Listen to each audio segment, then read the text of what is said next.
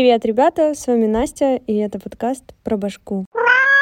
Сегодня вспомнила классную историю и хочу с вами ею поделиться. Как-то раз собралась я поехать на тренировку по сквошу. Вызываю такси, ничего необычного, у меня с собой рюкзак, форма, ракетка. Приезжает мужчина в возрасте, наверное, примерно ему было 50-60 лет. Возьмем такой диапазон. Я сажусь на заднее, мы здороваемся и начинаем ехать. Проходит примерно 10 секунд, и водитель говорит мне: «Ну что ты, Настюша, как дела?» Я говорю: «Спасибо, все в порядке». «А ты тут живешь, да?» Я говорю: «Нет». «А работаешь, наверное?»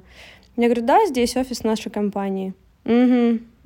А чем офис занимается? Что делаете?» Я говорю: «У нас IT-компания, все как обычно, работаем, программируем, ничего необычного». «Я поняла. А ребят новых берете?» Я говорю: «Да, с определенной периодичностью берем, вот только закончился большой набор, взяли много новых ребят, собираемся брать еще новеньких попозже». «А, я понял, класс, ну молодцы». Я говорю: «Спасибо большое». Вроде бы ничего такого, дальше едем, все в порядке. Где-то минута была молчания, после чего он мне говорит: «Настюша, а в Бога веришь?»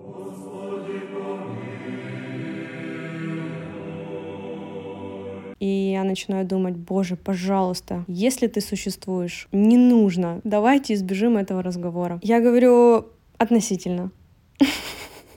На что мне отвечают: относительно, это как? Я говорю: ну если носить нужно десятину за веру в Бога, то нет, не верю.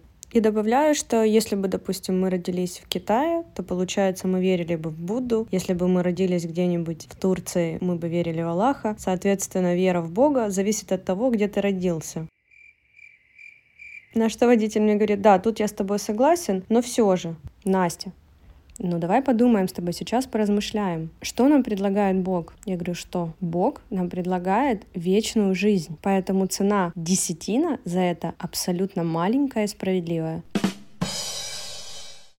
На что я ему отвечаю: о какой вечной жизни идет речь? Если мы умрем, нас закопают, может, кого-то сожгут, на этом конец. Водитель отвечает тем, что: ну вот смотри, ты молодая девушка, и я везу тебя сейчас в спортивный комплекс, у тебя с собой ракетка. И я предположил, что ты занимаешься спортом, соответственно, предполагаю от того, что ты небольших размеров, ты, наверное, еще и правильно питаешься, значит, ты хочешь продлить свою жизнь, соответственно, ты тоже хочешь жить вечно. И плата десятина за то, что обещает тебе Бог, это вообще незначительные какие-то вещи, нюансы.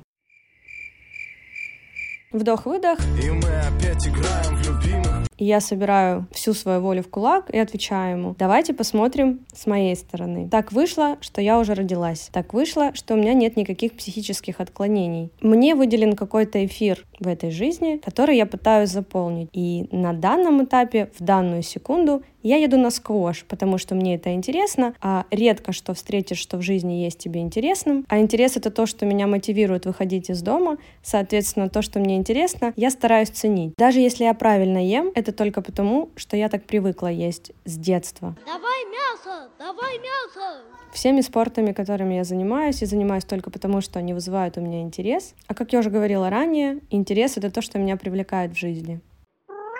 Естественно, самый логический следующий вопрос был про замужество. «Настенька, а ты замужем?» Я говорю: «Нет». Это его максимально возмутило. Он задает мне встречный вопрос: «Как это? Как это, ну, не быть в браке?» Вот это прикол! Я говорю: «А какой в этом толк? Это чисто формальность. Пока для моей жизни это не важно, поэтому можно пожить и без росписи». Он говорит: «Ну ты такая смешная, но вот когда вы просто встречаетесь, а когда вы муж и жена, то уже все, ничего сделать нельзя». Я говорю: «Как это ничего нельзя сделать?» «Ну все, уже ничего нельзя сделать, уже все». Что уже все мне не удалось выяснить, но мы на этом не остановились, и я задала ему встречный вопрос: если вы так топите за институт брака, почему 50% браков распадаются в первый год? На что он мне отвечает: ну блин, да, здесь ты, конечно, права. Воу-воу, парень, полегче, Окей, пусть будет так. И, конечно же, добивают меня последним моим любимым вопросом: так а дети у тебя есть? Я говорю: нет, у меня детей нет. Почему? Я говорю, не знаю, нет цели родить детей. Мне как-то дети никогда не нравились, и я не вижу себя в роли человека, который готов вырастить и воспитать еще одного человека. По крайней мере, сейчас. Он говорит, так а твой парень, если он захочет детей? Я говорю, то что? Ты что, не родишь ему детей? На что я ему отвечаю, говорю, если у меня есть парень, соответственно, он, наверное, знает, в курсе о том, как я отношусь к детям. И, возможно, он же со мной встречается из-за меня, а не из-за ребенка. Тогда мы найдем общий язык. Этот ответ его тоже абсолютно не устроил. Мы практически уже подъехали к моему клубу. Он остановился, говорит, мы приехали. Я говорю, я вижу, спасибо. Он говорит, подожди. Посмотрел на меня, выдохнул, говорит, да, Настенька, конечно, ты очень странная девочка. Наверное, в жизни тебе будет тяжело. Но, говорит, я хочу тебя благословить. Бог с тобой. Всего тебе хорошего. Как бы с тех пор неудач со мной не случалось. Я думаю, это все из-за благословения таксиста. Я желаю всем получить благословение, и чтобы у вас в жизни были одни удачи, и вы находились в потоке, если вы понимаете, о чем я. Всем хорошего дня. Пока.